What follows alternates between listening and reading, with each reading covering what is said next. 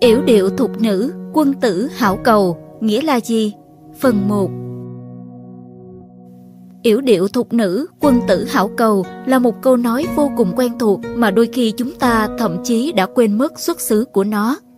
Ngày nay, một số bạn trẻ yêu thích thể loại truyện mang bối cảnh cổ xưa, kiếm hiệp, tiên hiệp, vân vân, còn thường xuyên dùng câu nói ấy với hàm nghĩa lãng mạn hiện đại. Tuy nhiên, hàm nghĩa của câu nói ấy hoàn toàn khác và xung quanh câu nói ấy có thật nhiều điều đáng phải suy ngẫm.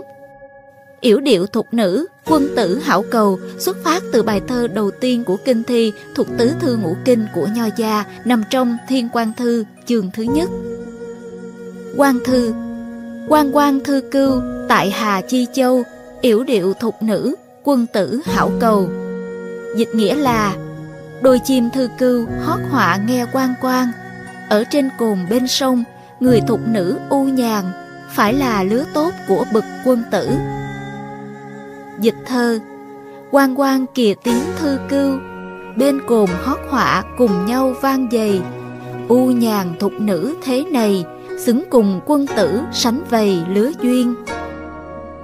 Chương thứ nhất nói riêng và Thiên quan Thư nói chung, nếu đặt riêng lẻ khỏi kinh thi thì hẳn là sẽ không ít người nghĩ rằng nó nói về tình yêu nam nữ phàm tục thông thường.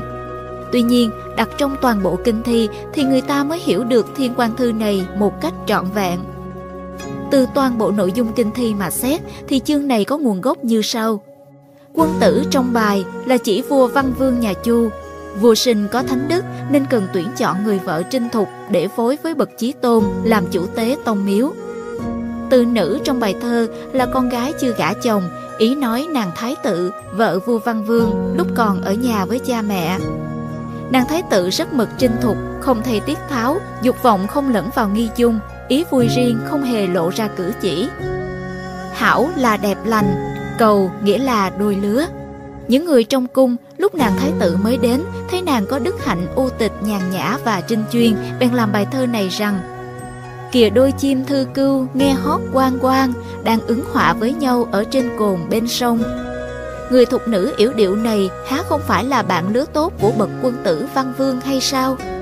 Đó là có ý nói, nàng thái tử và vua văn vương cùng hòa vui mà cung kính lẫn nhau, cũng như tình chí thiết đậm đà mà lúc nào cũng giữ gìn cách biệt của đôi chim thư cư vậy thư cưu là loài chim nước, lại có một tên nữa là vương thư hình trạng giống như chim phù y, trong khoảng trường giang và sông hoài thì có chim ấy chim này sống có đôi nhất định mà không hề lẫn lộn, hai con thường lội chung mà không lả lơi, cho nên sách cổ nói rằng, Đôi chim thư cư tình ý chí thiết, khăn vó đậm đà, nhưng lúc nào cũng giữ gìn cách biệt. Sách liệt nữ truyện cho là người ta chưa từng thấy chim thư cư sống dư cặp hay sống lẻ loi là vì tính nó như thế. Quang quang là tiếng chim trống chim mái ứng họa nhau, ý chỉ tâm ý tương thông, tri âm tri kỷ. Như vậy, chương thứ nhất của Thiên Quang Thư tỏ rõ cho hậu nhân rất nhiều vấn đề trong hôn nhân, đó là cái đức của người nữ cần trinh thục, ô nhã, đức của người nam cần là bậc quân tử. Dẫu là trong hôn nhân thì nam nữ cũng rất mực giữ gìn, không lả lơi buông thả. Có vậy mới đạt được phù sướng phụ tùy, tâm ý tương thông, tri âm tri kỷ. Vậy mới thấy rằng yếu điệu thục nữ, quân tử hảo cầu của cổ nhân so với quan niệm lãng mạn ngày nay thì quả là khác rất xa. Tiếp theo kỳ 1 như vậy, yểu điệu thục nữ quân tử hảo cầu là một câu trong chương thứ nhất thiên quan thư của kinh thi. Chương thứ nhất đã tỏ rõ cho hậu nhân những quan niệm về hôn nhân rất khác của người xưa. Chương thứ hai của thiên này lại tập trung vào sự trăn trở của vua Văn Vương khi chưa cầu được nàng thái tử. Còn chương thứ ba thì nói đến niềm sung sướng của vua khi cầu được nàng. Khổng tử nói rằng, Thiên quan thư vui mà không dâm, buồn mà không thương tâm, Mạnh tử đã khảo luận kinh thi, lấy Thiên quan Thư làm đầu, nhấn mạnh vào cái đức của nàng thái tử. Tại sao Thiên quan Thư lại quan trọng đến như vậy? Văn Vương trằn trọc bồi hồi. Chương thứ hai Song si hạnh thái, tả hữu lưu chi, yểu điệu thục nữ, ngộ mị cầu chi. Cầu chi bất đắc, ngộ mị tư bạc, du tai, du tai, triển chuyển phản trắc. Dịch nghĩa Rau hạnh cộng dài cộng ngắn không đều nhau, phải thuận theo dòng nước sang bên tả bên hữu chọn hái người thục nữ u nhàn ấy khi thức khi ngủ đều lo cầu cho được nàng. Nếu cầu mà không được thì khi thức khi ngủ đều tưởng nhớ, tưởng nhớ xa xôi thay, tưởng nhớ xa xôi thay. Vua cứ lăn qua trở lại, mãi nằm không yên giấc. Dịch thơ So le rau hạnh lơ thơ, hái theo dòng nước ven bờ đôi bên. U nhàn thục nữ chính chuyên, nhớ khi thức ngủ triền miên chẳng rời. Nếu cầu mà chẳng được người, khi mơ khi tỉnh bồi hồi nhớ thương. Xa xôi trong nhớ đêm trường, chiếc thân trằn trọc trên giường nào yên.